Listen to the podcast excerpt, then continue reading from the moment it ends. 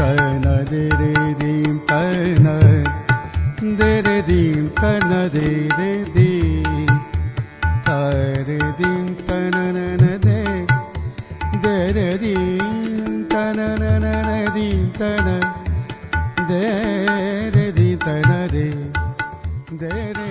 नमस्कार। उज्यालो ninety network मार्फत देशभरिका विभिन्न एफएम स्टेशनहरूबाट एकैसाथ प्रसारण भइरहेको कार्यक्रम श्रुति सम्वेगमा प्राविधिक साथी दिनेश नेरोलासँगै म अच्युत घिमिरे बुलबुलको स्वागत छ।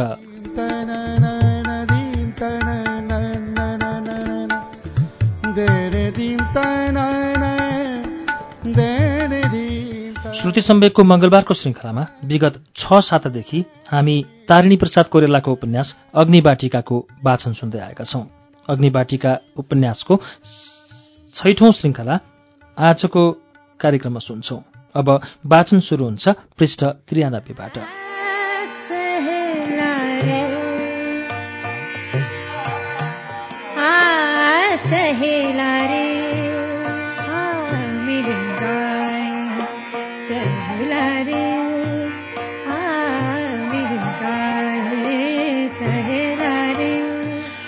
सुनसान थियो घर। मानवभित्र कोही पनि छैन। लामो मतान प्रारम्भ हुन साथै पर्ने दिव्यतिरको बैठक कोठाको ढोका बन्द थियो। उसले बिस्तारै दखिल्यो ढप्केको मात्रै रहेछ। ढोका खुल्यो। भित्र कोही थिएन। उसले फेरि ढोकालाई सुस्तरी बन्द गर्यो। शङ्का दुविधा र भएरै उसले आफू अगाडि न्यास्रो भएर तिर्सिएको मतानलाई हेऱ्यो। भुल त भइरहेको छैन उसबाट। मतान पर्तिर गएपछि उसले देख्यो मतान चोकमा खुलेको छ र चोक चौकतिरबाट घर खडा छ। त्यहीँ एउटा रित्तो बाल्टिन राखेको देखेर उसले गोडाले बिस्तारो ठेरिदियो। हल्का आवाज आयो। क्यार्र। के माथिल्लो तलाबाट स्वास्नी मानिसको मधुरो स्वर सुन्छ कसर उसको मन हलुङ्गो भयो। बेनर्जी घरैमा भए पनि उसलाई रक्षा गर्ने मानिस रहेछन्। लाग्यो आवाज परिचित हो। तर उसले उत्तर दिएन। त्यसको साटो उसले फेरि बाल्टिनलाई धकेलेर घ्यारेर पार्यो। अनि आफू उभिएको ठाउँबाट देखिने चोकमाथिको बार्दलीको सानो कुनामा आस लगाएर उसले आँखा ओछ्यायो। उसको मुटु छिटो छिटो बल्किरहेको थियो।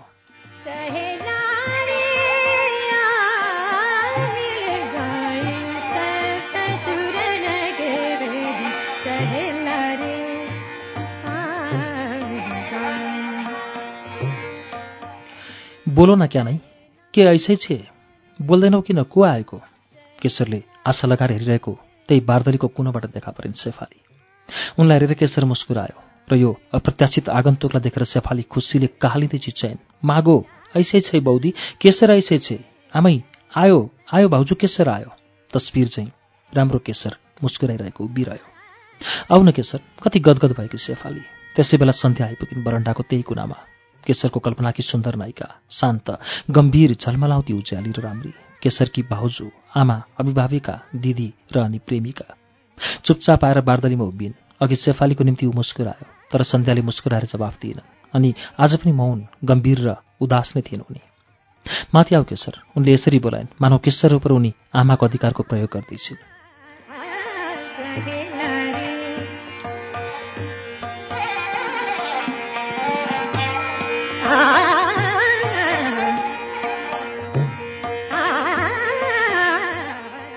माथि जानुभन्दा पहिले केशर जान्न चाहन्थ्यो।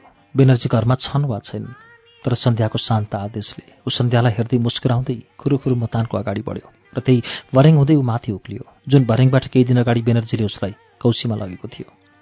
सन्ध्याले उसलाई आफ्नो कोठामा लगिन्। कोठाभित्र पसेपछि जब उनले केशरलाई हेरिन् केशर केही नबोली मुस्कुराउँदै सन्ध्या अगाडि ठिङ्ग उभिएको थियो।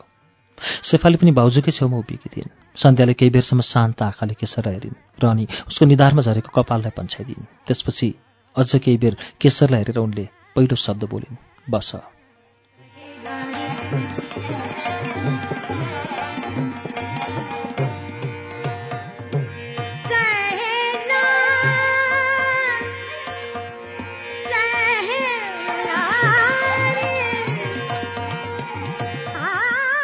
कोठा ठुलो र उज्यालो थियो। उज्यालोहरूमा साह्रै मसिनो फिक्का पहेँलो रङका पर्दा टाँगिएका थिए। भुइँलाई पुरा छोप्ने बाक्लो कार्पेट ओछ्याइएको थियो। पलङ थियो निकै ठुलो। अङ्गुरका लहराको बुट्टा काँडेको मूर्ति रङको मनपुरी तन्याले।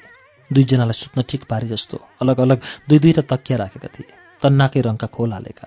पूर्वतिरको झ्यालको पेटमा एउटा हात्तीदाँतको फुलदानीमा पहेँलो गुलाबका फुल पहेँलै फुल समेत भएको चमेरीको लहरा सजाएर राखेको थियो।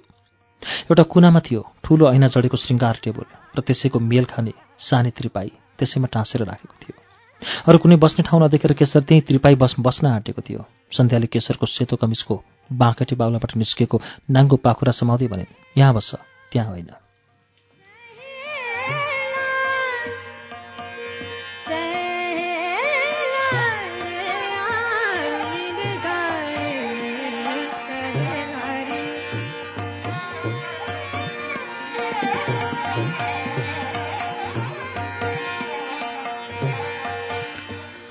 उनले केशरलाई पलङमा बसाइन्। सेतो पत्तुन लगाएको केशरको गोडा भुइँमा नछोरे यसै झुन्डिरह्यो। सन्ध्या र सेफाली पनि पलङमा नै बसे। सेफाली वाल्ल परेर केशरको निष्कपट सौन्दर्यलाई हेरिरहेकी थिइन्। भनिन् यतिका दिन तिमी आएनौ। किन नआएको? उनले केशरबाट आँखा हटाउनै सकेनन्। कति राम्रो छ यो केटो। एकदम कलकलाउँदो बालक जस्तो।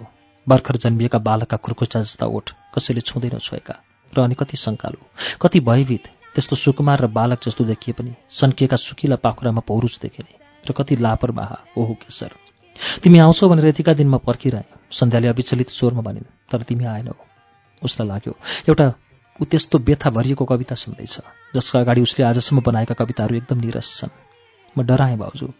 केही सङ्कोच मान्दै केशरले यति थोरै शब्दमा सम्पूर्ण कुरा बताइदियो। सन्ध्याले केशरलाई हेरिन् एकदम निर्दोष बालक तर सेफाली खितका छोडेर हाँसिन्।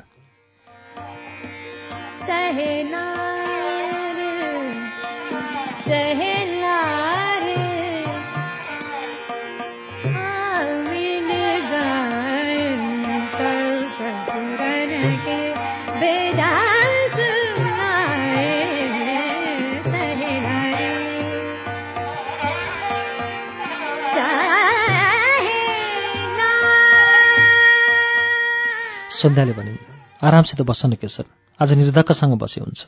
एसपी साहेब अहिले आउँदैनन् पाँच नौ बजी। केशर ढुक्क भयो। उसले आफै त लामो सास फेरेन तर उसको आत्माले भने छुटकाराको निकै लामो सास फेर्यो। गोडालाई माथि उठाएर पलङबाट निउरिएर जुत्ताको फित्ता खोल्न लाग्यो। सन्ध्याले पनि खोल्दा मद्दत गरिन् केशरले विरोध गरेन। र अनि ओछ्यानमा राम्ररी पलेटी कसेर ऊ ढसमस्स बस्यो। सेफालीले बताइन् आमा र काका सात आठ दिन अघि उनीहरूको पुरानो घुर मुर्सिबाद गए काकन छैनन् त्यसो भए। ऊ केही निराश भयो।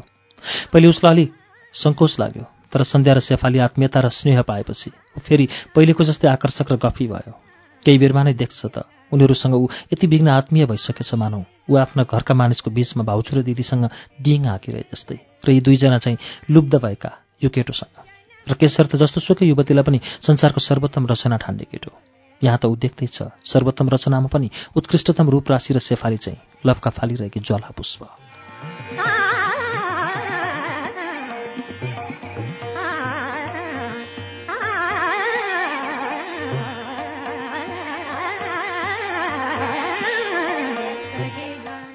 एकाएक डरले भन्यो तिमीहरू बडा राम्रा छौ तिमी र सेफाली दि। यो उसले भय र इमान्दारिताका साथ भनेको थियो र मलाई असाध्य माया गर्छौ तिमीहरू। दुवैजना खिच्चा हाँसे खानेकुरा लिन सेफाली कोठाबाट निस्किन् सन्ध्यासँग कुरा गर्दा गर्दै जानी जानी बढ्ता लाडिएर भन्यो साँच्चै साँच्चै भने भाउजू तिमी जस्तै राम्री मान्छे मैले देखेकै थिइनँ कति राम्री। बाफ रे बाफ। क्या भाउजू? उसले थुक निल्यो। क्या भाउजू? विश्वनाथ कल्लीबाट चौकतिर उक्लिने बरेङ छ नि? हो त्यही नजिक ढुङ्गाका मूर्ति बेच्ने पसलहरू छन् नि? हो त्यहाँ मैले एउटा सङ्गमरमरकी देवीको मूर्ति देखेको थिएँ। तिमी त्यस्तै राम्री छेउ भाउजू। उनले आफ्नो बारेमा यति राम्रो प्रशंसा कहिले सुनेकी थिएनन् र सायद पछि पनि कहिले सुन्न पाउने छैनन्। उनलाई त्यस्तै लाग्यो। अनि बिस्तारो भनिन् हो र? एकदम उत्तेजित भएर ठुल्ठुला आँखा पार्दै थोक निल्दै केशरले भन्यो म झुट बोल्छु र कहीँ? अस्ति देखेँ नि तिमीलाई त्यहाँ बैठकमा। एकदम राम्री। कस्तो भने क्या? अँ। अँ अनि अचानक खिन्न भएर असाध्य शिथिल भए जस्तो गरी दिक्क मान्दै भन्यो। हेर न भाउजू मलाई भन्नै आउँदैन। चन्द्रमा जस्तै भनौँ भने नाइ नराम्रो छ चन्द्रमा। यति भनेपछि बिछट्ट बालक जस्तो भएर सन्ध्याका आँखामा आँखा गाडी आँखाले नै उनको रूप राशिलाई पिउँछु जस्तो गरी नाक खुम्च्याउँदै हदै लाडे भएर उनको गालामा हलुकासँग आउन नचाउँदै भन्यो छु है भाउजू नरिसाउ है। मक्क परेर हाँसेन उनी। साह्रै छोटो हाँसो ठट्टा गर्दै भनिन् छौ न अस्तिको अङ्गालो मार्नु भयो आज छुनुहुन्न र जता मन लाग्छ छौ। मेरो शरीर केसर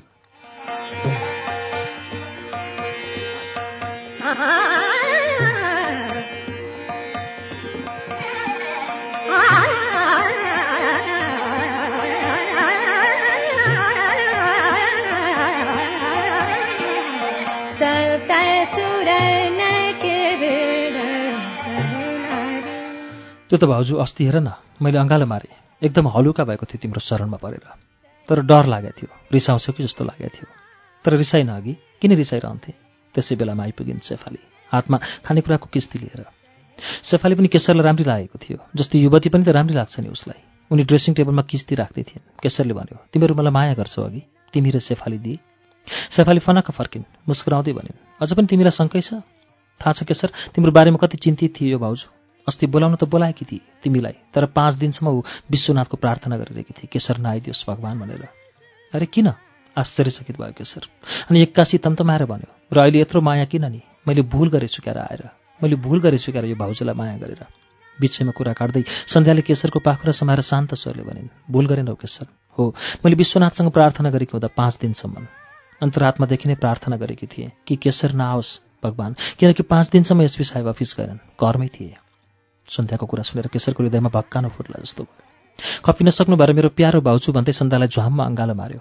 एघार दिन पहिले उसले यसै गरेको थियो। चिउँडोलाई उनको कुममा अडाएर मायाले विभोर भई चिउँडेले उनको कुम सुमसुमाउँदै भन्यो बढी असल छेउ भाउजू तिमी बढी असल छेउ तिमीहरू दुवैजना असाध्य असल छौ। नरिसाउन है भाउजू मैले फेरि पनि अँगालो हालेँ।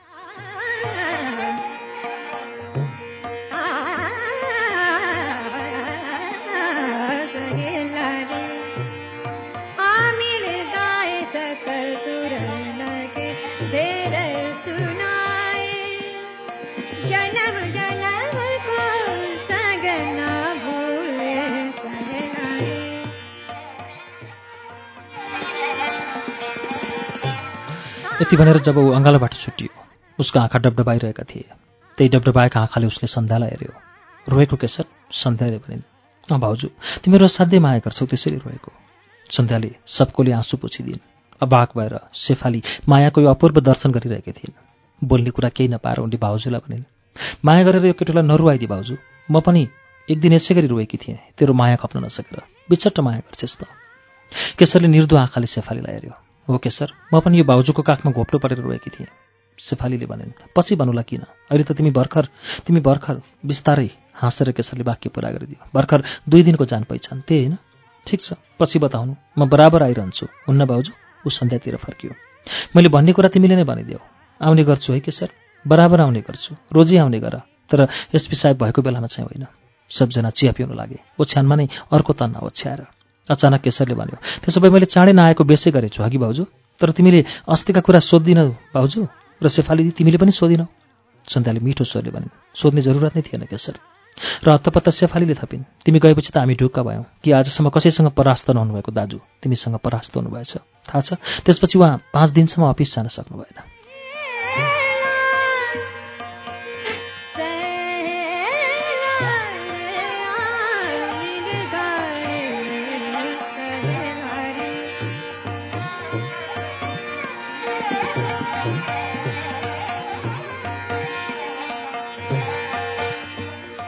अरे किन? लाजले नि सेफाली उत्साहित भएन गालामा पाँच औँलाको डाम लिएर एसपी साहेबले अफिस जान त भएन नि। केशरले केही बोलेन। बाहिर बरन्डाको घडीले चार हान्यो सन्ताले भनिन् जाऊ केशर अब एसपी साहेबको आउने बेला आउन लाग्यो। केशरी यसरी जुरुमाएर उठ्यो। मानव सर्पले नै डङ्क मारेको छ। तर्सिँदै उसले भन्यो हेर न भाउजू झन्डै बिर्सेको मैले। तिमीहरू कहाँ आएपछि मेरो शुद्धि नै रहँदैन। माया गर्छौ नि त्यसैले। फेरि कहिले आउँछौ त? सन्ध्याले सोधिन् भोलि आउँला है केशर? सेफालीले आग्रह गरिन् नाइ सेफाली दि भोलि नै त आउन्न। तर अब म बराबर आएर दुःख दिइरहन्छु है सेफाली दि। दुःख त हामी दिनेछौँ सन्ध्याले भने। तर मायाको दुःख दिन्छौँ। झिँझो होला तिमीलाई। त्यो बेग्लै कुरा। केशर हाँस्यो। केही उत्तर दिएन। बिदा हुने बेलामा उसले भन्यो मानिल्यौ भाउजू कुनै दिन अफिसको दिन पनि तिम्रो एसपी साहेब कारणवश घरैमा बसेको पऱ्यो र म आएँ भने? अनि म त मरेँ। उही अस्तिको जस्तो भयो भने? पाँच दिनसम्म अफिस नगए जस्तो। सधैँ त विश्वनाथले तिम्रो पुकारा सुन्दैन नि अनि सेफालीले भाउजूलाई भने देख्यो भाउजू कस्तो चलाक छ यो केटो। आफ्नो पुरा हिफाजत गर्छ। तिमीले अस्ति भनेको होइन केटाकेटी छ त्यो भनेर। ओ त्यसो भए मेरो अनुपस्थितिमा पनि मेरो कुरा हुँदो रहेछ होइन? केशरले ठुस्केको अभिनय गर्यो। म पनि त सुनौ कि के को सिलसिलामा म तिमीहरूको वार्तामा आइपुगेको थिएँ? शान्त स्वरले सन्ध्याले भनिन् मायाको सिलसिलामा। केशरको मनमा विचित्रको खुल्दुली मचियो तर त्यति उत्सुकता देखाएन। जाँदा जाँदै भन्यो ठिक छ भाउजू तिमीहरूको छातीमा टाँसिएर बसिरहनु पाए मलाई भरपुर भयो। दुवै अर्थ लाग्ने भाषा बोलेर दुवै युवतीलाई कौतूहलताको मिठो कुतकुतीमा छाडेर ऊ कोठाबाट बाहिर निस्कियो।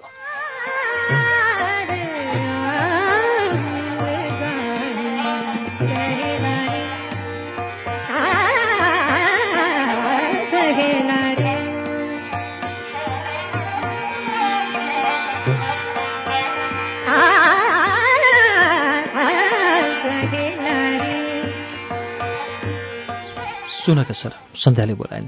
ऊ फेरि भित्र पस्यो अघि तिमीले भनेका थियौ नि कि एसपी साहेब घरमा भएछौको बेलामा आयो भने के गर्ने? ऊ झन्डै बिर्सिया। हेर न कति बिर्सुवा छु अन्त त्यसो भयो भने के गर्ने? गम्भीर भएर सन्ध्याले भनिन् बिदा नपरेको बेला यदि एसपी साहेब घरमा छन् भने हामी ढोकामा बाहिरी फाटकमा एउटा गुलाबको फुल किचिमिची पारेर फालिदिनेछौँ। देख्यो भने नआउनु। केशर दङ्ग पर्यो। कस्तो असल मेरी बाउजू र यो दिदी पनि। भनेर आनै बगलामा उभिएकी सेफालीको चुल्टो तानिदियो। माइरी भन्दै उनी मुस्कुराइन्। सेफालीले उसलाई फाटकसम्म पुर्याइदिन्। असाध्य रमाएकी थिइन् सेफाली भनिन् आए नि है केशर यसको उत्तर दिएला जस्तो गरी केशर ठिङ्ग उभियो। बगैँचा र सेफालीको मुख क्वारक्वार्ती हेरेर उत्तर दिने साटो प्रश्न गर्यो। एउटा कुरा भन्छु नरिसौ है। भन न। सेफालीको आँखामा आँखा गाडेर एक्कासी भन्यो। तिमी राम्री छौ। दत सेफालीलाई फाटकमा अभाग छोडेर ऊ बायाँ सडकतिर लाग्यो। फर्केर पनि हेरेन। इच्छाकै कुरा गर्ने हो भने त ऊ भोलिपल्टै सन्ध्याहरू कहाँ जान चाहन्थ्यो। तर यो हडबडी देखाइरहँदा उसलाई आफैसँग मनमा नै लाज लाग्यो। दत्त के भन्ला उनीहरू? भोलिपल्ट ऊ गएन। र पर्सिपल्ट चाहिँ आइतबार भएकोले बिदाको दिन थियो। जान भएन। साले बेनर्जी।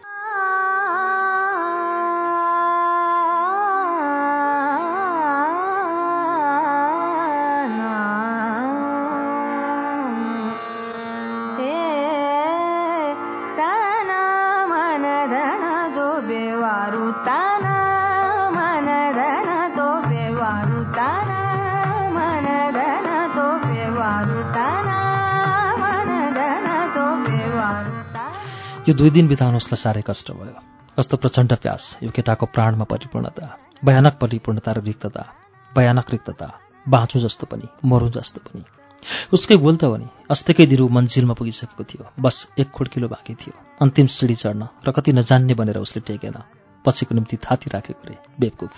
र अहिले चाहिँ कस्तो व्याकुल छटपट्टि त्यसबेला उसलाई ती विघ्न आत्मविश्वास भएको थियो। मानव उसले पाइसकेको छ। मानव हात बढायो कि पायो? सन्ध्या र सेफालीलाई तर अभियान गरेर उसले हात बढाएन हात पताएन लागेको थियो त्यस्तो सुकुमार र पवित्र वस्तुलाई हडबडाएर छुनुहुन्न खस्रोसँग स्पर्श गरिदिएर झिनो पनि खलबलाइदिनुहुन्न ठिकै त गर्यो नि सन्ध्या। सौन्दर्यको देवी संसारमा हुँदै नभएको रूपराशि र त्यसको हकदार केशर। दत्त त्यो पनि कहीँ होला र? अह असम्भव। त्यस्तै सौम्य त्यस्तै शान्त त्यस्तै सुकुमार त्यस्तै पवित्र र निर्मल र त्यस्तै झलझलाउँदै दीप्तिपुञ्ज र त्यो वस्तु केशरको? असम्भव। सृष्टिकर्ता नै जसलाई पाउन लालायित भएका होलान् र नपाएर विफल भएका होलान् त्यस्तो अनमोल वैभवलाई केशरले कसरी पाउने? असम्भव। तर कति माया गर्छिन् केशरलाई? त्यो मायामा केशर आफूलाई समर्पित गरिदिन सक्छ तयार छ। मृत्युसँग पनि ऊ त्यो माया साट्न तयार छ। लाग्छ मृत्युभन्दा महान हो त्यो। उसले फेरि पनि एकपल्ट अँगालो मारेको थियो र उसको छातीले उनको छातीको अनमोल स्पर्श राम्रैसँग पाएको थियो। मैले उनलाई छोएकै छैन भने पनि हुन्छ।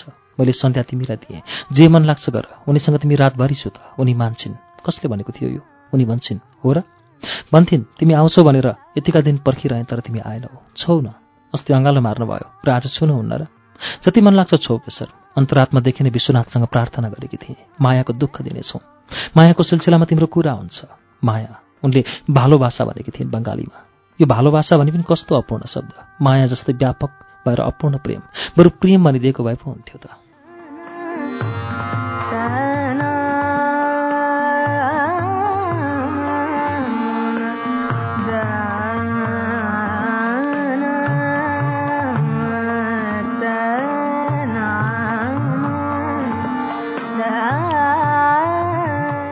र उसले सन्ध्याको गालामा औँला खेलाएको थियो। मानव आकाश कुसुमको सुकुमार पटनलाई छोइरहेको छ जति मन लाग्छ छौ केशर अब ऊ छोइरहनेछ छोइरहेको छ भन्ने छ तिमीले भनेको थियो नि भाउजू जति मन लाग्छ छौ नरिसौ है भाउजू म छोइरहन्छु।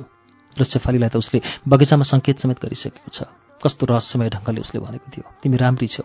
र उनले भनेकी थिइन् दत्त कति लजाएकी थिइन् त्यति बेला उनी। यो धत भन्दा र किन अबाक भएकी थिइन् त्यस बेला ऊ यति पूर्ण थियो। अब आफूलाई प्रसन्न राख्नका निम्ति। उसलाई बाहिर जाने आवश्यकता नै थिएन। घर बसी बसी कोठामा मात्र बसेर केटो पढ्न लागेको छ भन्ने।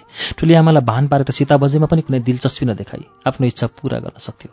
ऊ कति पनि निस्किएन त्यसैबीच उसले बङ्गालीमा दुईवटा कविता बनायो। एउटा सन्ध्याको निम्ति र अर्को सेफालीको निम्ति र सोमबार बाह्र बजे दिउँसो ऊ घरबाट निस्क्यो सन्ध्या कहाँ जानलाई।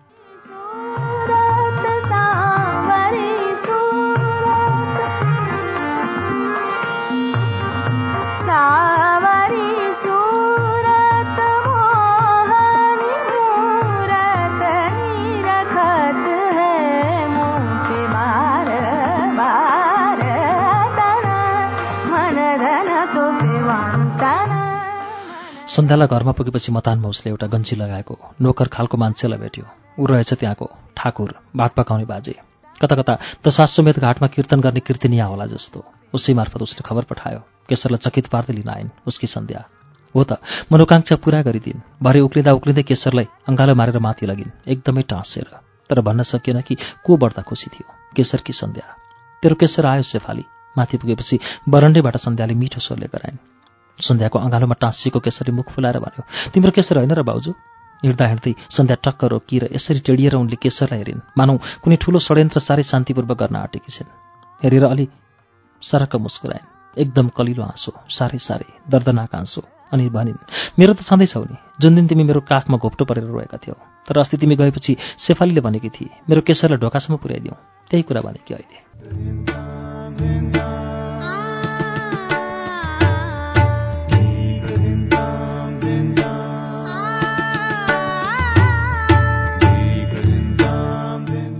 कार्यक्रम श्रोति सम्वेकमा अहिले तपाईँले सुनिरहेको वाचन तारिणी प्रसाद कोरेलाको उपन्यास अग्नि बाटिकाको वाचन हो। यसको बाँकी अंश केही बेरमा वाचन हुनेछ। उज्यालो सुन्दै गर्नुहोला।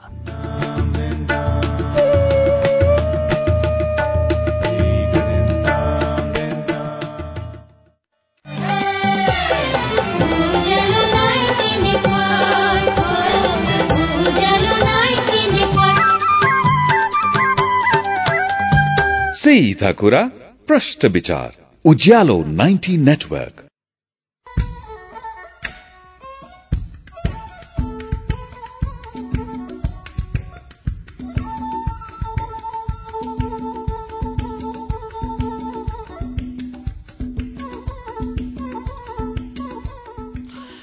कार्यक्रम श्रोति सम्वेगमा पुनः स्वागत छ।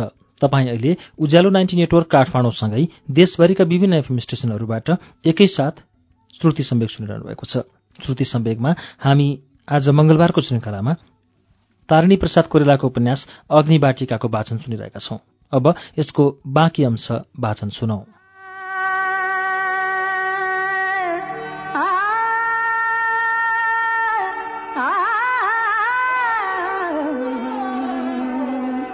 रंगी सारी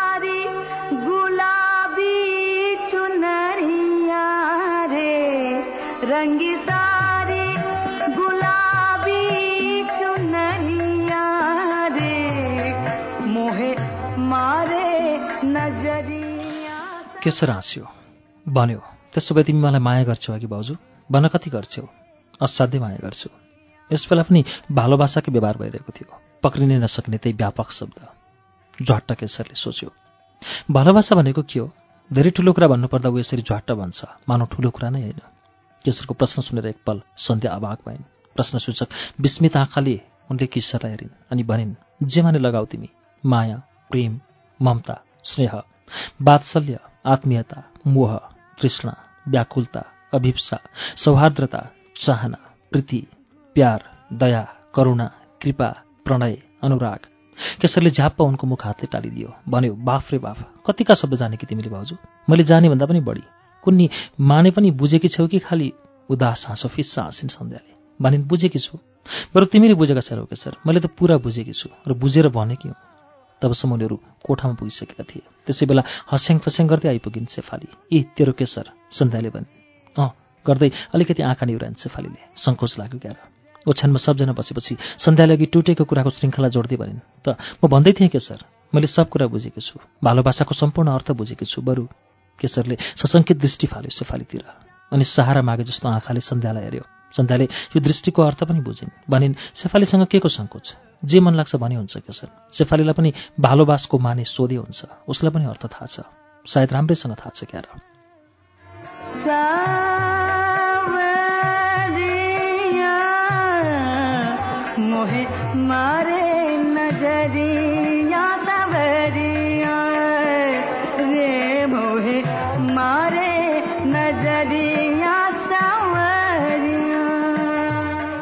यति भनेपछि सन्ध्याले सेफाली अघि केशरले गरेको प्रश्न र उनले दिएको त्यसको उत्तर बताइदिन् केशर भाग पनि भयो र हर्ष प्लावित पनि भयो। बल्ल सेफालीले निर्धक्कसँग केशरलाई हेरिन् र मुस्कुराइन्। एक रत्ती उत्सुकता नदेखाएर सन्ध्याले केशरलाई सोधिन् भन त केशर तिमीले बुझेका छौ? अघि मैले भनेका शब्दहरूको अर्थ? सन्ध्याको बोलीमा कुनै ठूलो व्यथा लुके चाहिँ लाग्यो केशरलाई। मायाले उसको मुटु फुट्ला जस्तै भएर आयो। ऊ मुसुक हाँस्यो भन्यो थाहा छ भाउजू सायद तिमीलाई भन्दा बढ्दै थाहा छ क्यार मलाई? र म अरू दस बिस शब्द थपिदिन पनि सक्छु क्यार। उसलाई अनुभव भयो। ऊ पुग्ने आशै नै राखेको मन्जिलमाथि पुगेर त्यहाँको नयनाभिराम दृश्यदेखि यति बढ्ता विमुख भएको छ। कसैले उसलाई कचकचाइदिएन भने ऊ लट्ठिँदै लट्ठिँदै त्यहीँ लड्नेछ। शेफालीले केशरको उत्तर दिइन्। शब्द ज्ञान हुनु नै ज्ञान होइन केशर। अर्थ ज्ञान हुनुपर्छ। अनि पो बुझेको ठहरिन्छ होइन। तिमी केटाकेटी छौ अहिले। मेरी भाउजूले जानेको जति अर्थ ज्ञान र अर्थको मर्म ज्ञान तिमी जान्दछौ भन्ने कसरी जान्ने? असम्भव। व्यङ्ग्यपूर्ण छड्के आँसु हाँस्यो केशरले। एकातिर अमृत सागरको अथाह गर्भमा पुगेर निस्सासिए झैँ अनुभव हुँदै थियो भने अर्कोतिर विजयको अभिमानले टिमुरिने अवस्थामा ऊ पुगिसकेको थियो। सम्हाल्नै नसक्ने महङ्का गर्दै उसले भन्यो मर्मज्ञान मात्र होइन सेफालिदी स्पन्दन ज्ञान पनि थाहा छ मलाई। प्राण स्पन्दनको त्यो झिनो ज्ञान जो मनोरञ्जन बेनर्जीको स्वास्नीको हृदयलाई स्वयंलाई थाहा नहोला।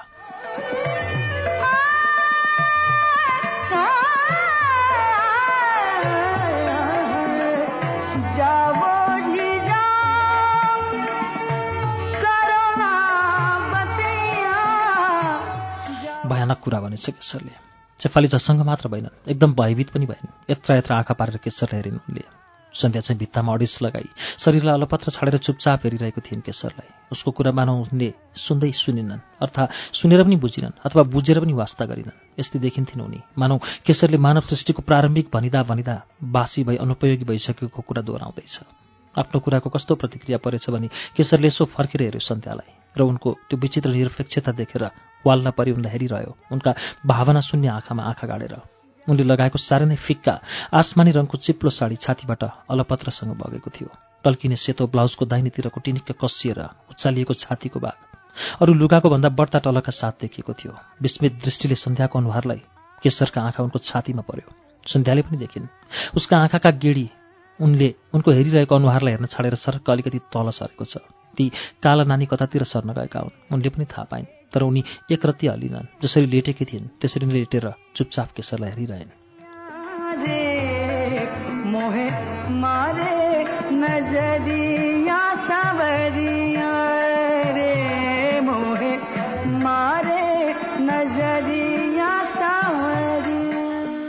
तोमा के लज्जा आयो नि बौदी? तिमीलाई लाज लाग्दैन भाउजू। उसको यो प्रश्न आफ्नो लक्ष्य प्राप्ति भए नभएको परीक्षा थियो। एकदम सरल भाषामा सोझो प्रश्न गरेको थियो उसले। क्या न किन? बुझ्दा बुझ्दै पनि सोधिन् भाउजूले।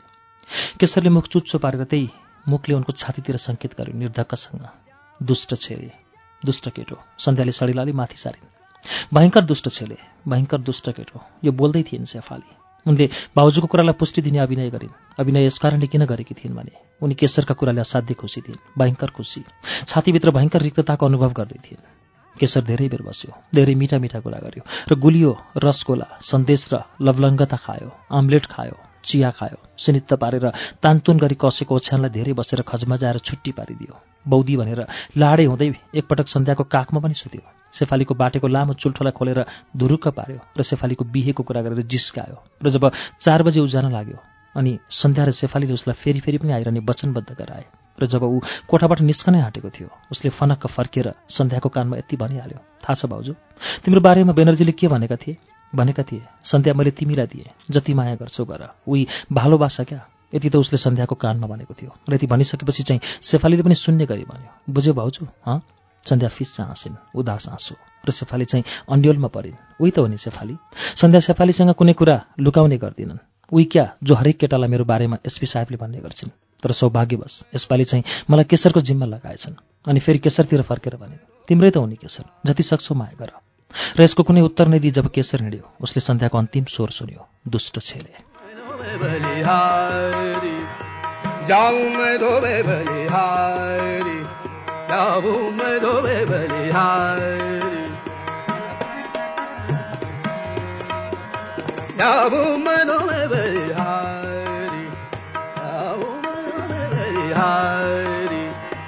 जाऊँ मैं धोबे बलिहारी सबैभन्दा बढी मानसिक अस्पष्टता उसलाई सूर्यप्रताप खन्नाबाट भएको छ। कस्तो मानिस हो यो? पहिले उसको मनमा मानिसका बारेमा यस प्रकारको प्रश्न नै उठ्दैन थियो। मानिसलाई उसले असल बाहेक खराब देखेकै थिएन तर अब सुस्तरी सांसारिक अनुभव प्राप्त गर्दै गएको केटो हर मानिसको बारे पहिलो प्रश्न गर्न चाहन्छ। कस्तो मानिस हो त्यो? कस्तो मानिस हो खन्ना? जम्मा एकपटक मात्रै हो उसँग भेट भएको तर केशरलाई खन्नाको सम्झनाले निकै पिरल्न लागिरहेछ। बार बार उसको मगजमा त्यो साले किन आइरहेको होला? ऊबाट बिल्कुलै अलग रहने इच्छा हुँदाहुँदै पनि उसको मस्तिष्कमा त्यो मानिसको चित्र नाचिरहेको छ छ। किन यस्तो भएको? त्यो को हो र उसको? एक दिन भेट भएको थियो। भेट भयो। गयो खत्तम। के काम सोच्नु? भेट्दै नभेट्यो कुरै सकियो। सोच्दै नसोच्यो कुरै चिनियो तर कहाँ सकिँदो रहेछ र त्यसो गर्न पनि? बराबर त्यो मानिस उसको मगजमा आइरहन्छ। कहिले घृणित वस्तुको रूपमा कहिले भयदायी भएर र कहिले चाहिँ श्रद्धा स्नेह र निकटताको वस्तु बनेर र एकपटक भेट गर्ने इच्छा पनि प्रबल भएर आउँछ।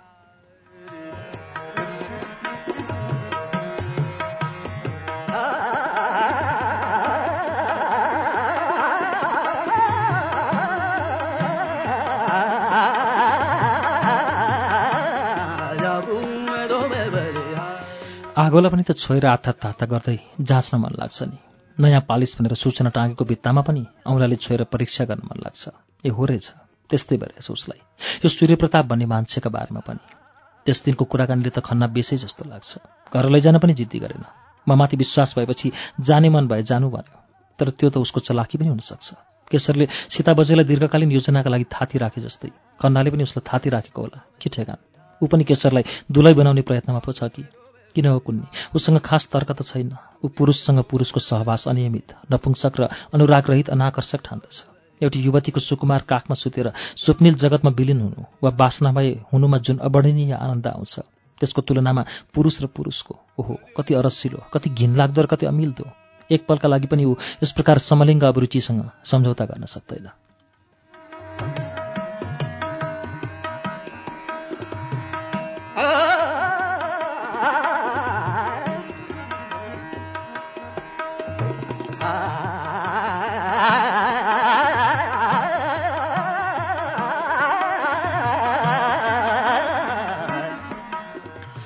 तर यसको अर्को पक्षपट्टि पनि ऊ सोच्दछ। त्यो चाहिँ बिल्कुल निरपेक्ष भएर तृतीय व्यक्ति बनेर हो यो अप्राकृतिक सम्बन्धमा ऊ निरस्ता र पाशविकता देख्दछ र अनि डराउँछ पनि। तर यसमा ऊ कुनै पापी अथवा अधर्म वा अनादर्श पाउँदैन। कुनै लोग्ने मानिस अर्को लोग्ने मानिससँग स्वास्नी मानिसको जस्तो सहवास गर्छ र दुवै पक्ष त्यसबाट त्यस सम्भोगको आनन्द पाउँछ भने उसलाई कुनै विरोध छैन। तर ऊ आफू चाहिँ त्यसलाई घृणा र त्रासको दृष्टिले हेर्दछ। बो बाबा हो उसलाई चाहिएन त्यो। तर जे होस् खन्ना त्यस्तो छैन क्या र खन्नाका माथि कसले अर्थको शङ्का गरेको क्या र? ना बाबा ना। कसैको पनि के ठेगान। अबदेखि जुनसुकै पुरुषसँग पनि ऊ सतर्क रहनेछ। खन्नाको स्मृति चाहिँ केही गरे पनि उसको मगजबाट हट्न सकेन। कसै कसैका प्रति यति विघ्न निकटताको भाव किन हुँदो रहेछ? आश्चर्य। एक दिनको परिचय र निरन्तरताको स्मृति। तर उसले रिसलाई सकेसम्म पियो। भन्यो एउटा रेस्टुराँमा एकपटक गएपछि प्राय मैले दोहोऱ्याएर जाने गरेको छैन।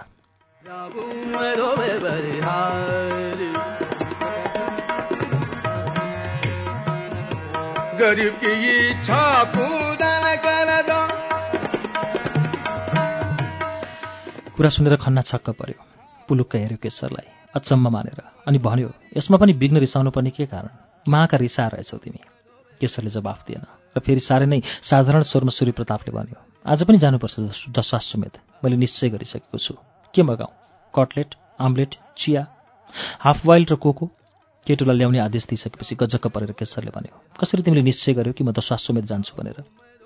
आफ्ना बारेमा अरूले निश्चय गरेको कुरा मान्नु ऊ अपमान ठान्दथ्यो यहाँसम्म कि उसको स्वभावसँग परिचित भएका उसका बा पनि तैँले यसो गर्नुपर्छ भन्न नसकी। यसो गरे कसो होला हँ केशर? भन्ने गर्थे। झन् यो त हालैको परिचित। रिस उठ्ने नै भयो केशरलाई तर बाहिर भने उसले रिस देखाएन। तर सूर्यप्रतापले केशरको स्वर विकृत भएको थाहा पाएका र तिमी जान्छौ भनेर मैले निश्चय गरेको होइन। उसले भन्यो तिम्रो साथमा जान पाए हुने थियो भनेर आशा गरेको पो त। हुन्छ जान्छु। त्यसपछि निकै हिमचिमका कुरा हुन लागे। केशरले आफ्नो बारेमा धेरै कुरा बतायो। म्याट्रिकको परीक्षा दिन आएको। परीक्षामा फेल हुने निश्चित छ। ठुलियामा भिक्टोरिया महारानी जस्ती छिन्। एउटी तरुणी बजै छिन्। सीता बजै इत्यादि। तर उसले सन्ध्याहरू कहाँ गएको कुरा चाहिँ बताएन। र खन्नाले पनि आफ्नो बारेमा धेरै कुरा भन्यो। यहाँसम्म कि उसको बा कुन रोगले कसरी मर्नुभयो त्यसको पूर्ण विवरण समेत।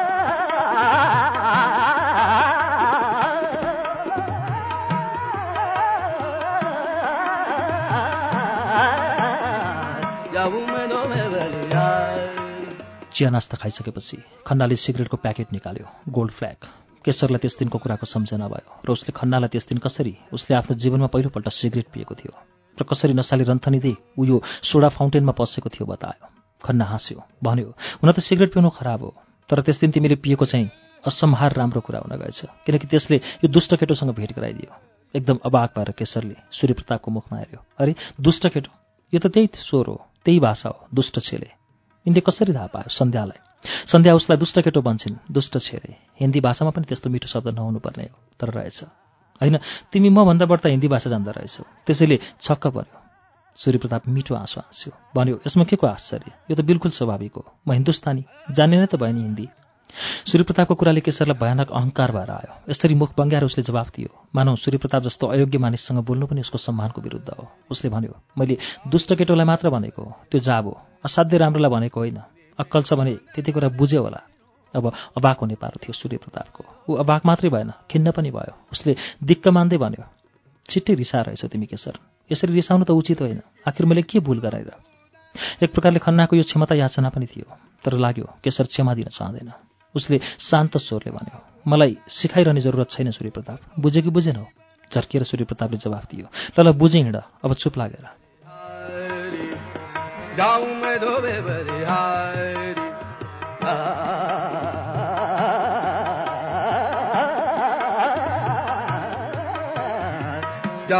धोबे बलिहारी जाऊं मैं धोबे केशरले दुवैजनाले खाएको पैसा तिरिदियो।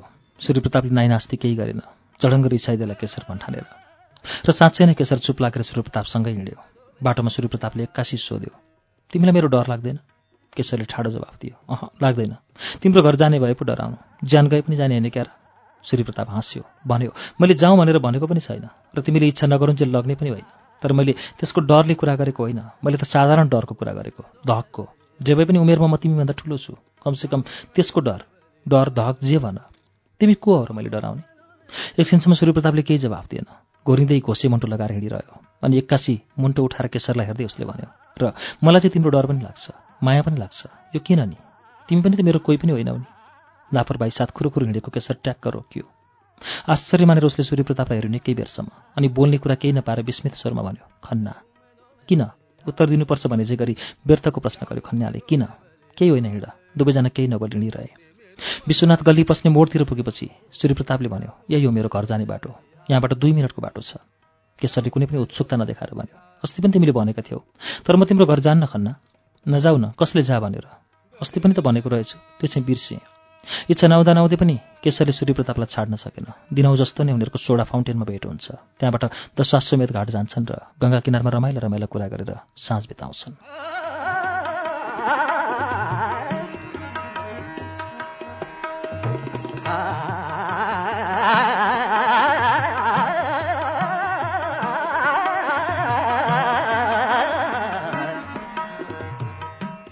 दुईजनाको उमेरमा तिन चार वर्षको फरक भए पनि आफूलाई युवक सम्झने उमेरभन्दा बढी फस्टाएको केशर खन्नासँग आफ्नै उमेरको साथी जस्तो व्यवहार गर्छ। बरु थोरबाउत आफूभन्दा तल्लै दर्जाको ठान्दछ ज्ञानमा तर कुनै कुनै विषयमा भने ऊ खन्नालाई बढी ज्ञान भएको पाउँछ। उसलाई उछिन्न सक्दैन।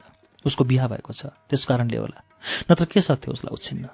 कहिलेकाहीँ उसलाई पछुत पनि हुन्छ आफ्नो विद्या नभएकोमा। उसलाई लाग्छ बिहा हुनु भयानक ठुलो काण्ड हो। काण्ड मात्र पनि कहाँ हो र? ज्ञानको अनुसन्धान चालन नै हो त्यो। तर फेरि सोध्छ उपलब्धिमा कुनै पनि कठिनाइ नहुनु त। बिहान बेलुका भात खाएर अरसिलो त हो नि बेस्वादको। त्यसमा रोमान्स खोइ खतरा खोइ झटपटी खोइ चाहिएन? चाहिएन उसलाई त्यो सुगमता त्यो निरस्ता राखोस् त्यो काण्ड खन्ना आफ्नै साथ। तर आफ्नो मनका यी सब कुराहरू ऊ खन्नालाई भन्दैन। आफ्नोभन्दा बढी ज्ञान खन्नाको छ भन्ने कुरा पनि ऊ खन्नालाई बताउँदैन। र खन्ना चाहिँ केशरलाई माया गर्छ। तर व्यक्त तवरले ऊ पनि यो कुरा केशरलाई बताउँदैन। साह्रै सूक्ष्मग्राही छ केशर। आफूलाई केटाकेटी ठानेर माया गरेको मन पराउँदैन। यो कुरा राम्ररी नै थाहा भइसकेको छ खन्नालाई। त्यसकारण मित्रतामा कुनै बाधा नपर्ने गरी ऊ केशरलाई माया गर्छ। कहिलेकाहीँ दाजुको अधिकारको प्रयोग गर्छ। केशर सानो बालक हो। बिछट्ट चाँडो बिग्रन सक्छ। बिग्रन चाहिँ दिनुहुन्न उसलाई। रिसाए रिसाओस् बरु।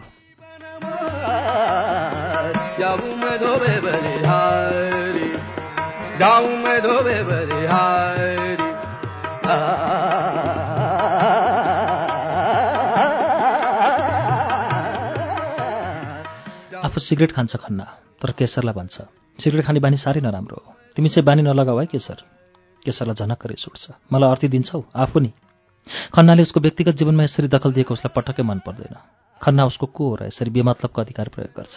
तर यसको कडा प्रतिरोध दर्शाउन लाग्दा भने खन्नाको स्वरमा उसलाई कता कता माइला दाजुको जजरको लाग्छ अरुणको। अनि ऊ खन्नाको अनुहारलाई अनौठो मानेर हेर्छ। तर यस्ता कुरामा भने खन्ना पटक्कै डराउँदैन केशरसँग। रिसाए रिसाओस् बरु। खन्ना किन्चित कडा स्वरले भन्छ म बिग्रिएँ भन्दैमा तिमीलाई त बिग्रिन दिन्न नि। पर्दैन खान सिगरेट। बाफ्रे कत्रो अधिकारको प्रयोग गरे उसले। अबाक हुन्छ केशर। म तिमीलाई त बिग्रिन दिन्न नि। के केसर बिग्रियो भने खन्नालाई कुनै नोक्सान हुन्छ र? हुन्न भने यसरी दबावका साथ ऊ किन केसरलाई बिग्रिन दिन्न भए भन्छ?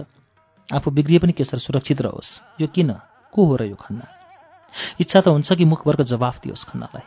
तर किन हो कुन्नी? ऊ आफूलाई असक्त पाउँछ। अर्काको दबावमा परे जस्तो थुक निल्छ। त्यति।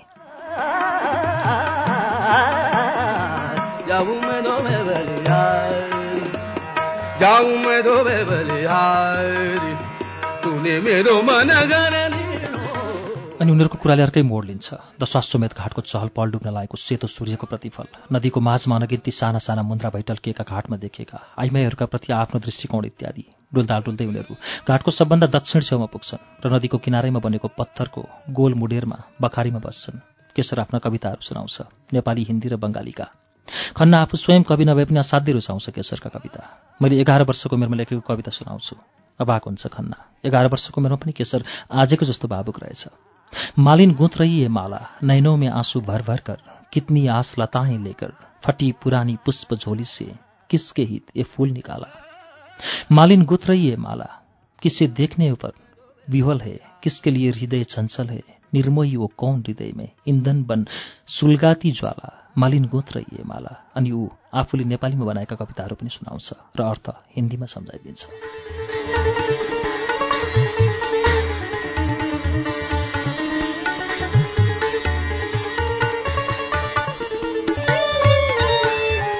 श्रुति सम्वेगमा यतिन्जेल तपाईँ तारिणी प्रसाद कोरेलाको उपन्यास अग्नि बाटिकाको वाचन सुन्दै हुनुहुन्थ्यो। यो वाचनसँगै आजलाई श्रुति सम्वेगको समय सकिँदैछ। कार्यक्रमबारे तपाईँका सल्लाह सुझाव वा प्रतिक्रियाका लागि हाम्रो ठेगाना कार्यक्रम Shruti Sambeg Ujyaalo ninety network post box number छ चार छ नौ काठमाडौँ। इमेलका लागि SHRUTI Shruti at UNN dot com dot NP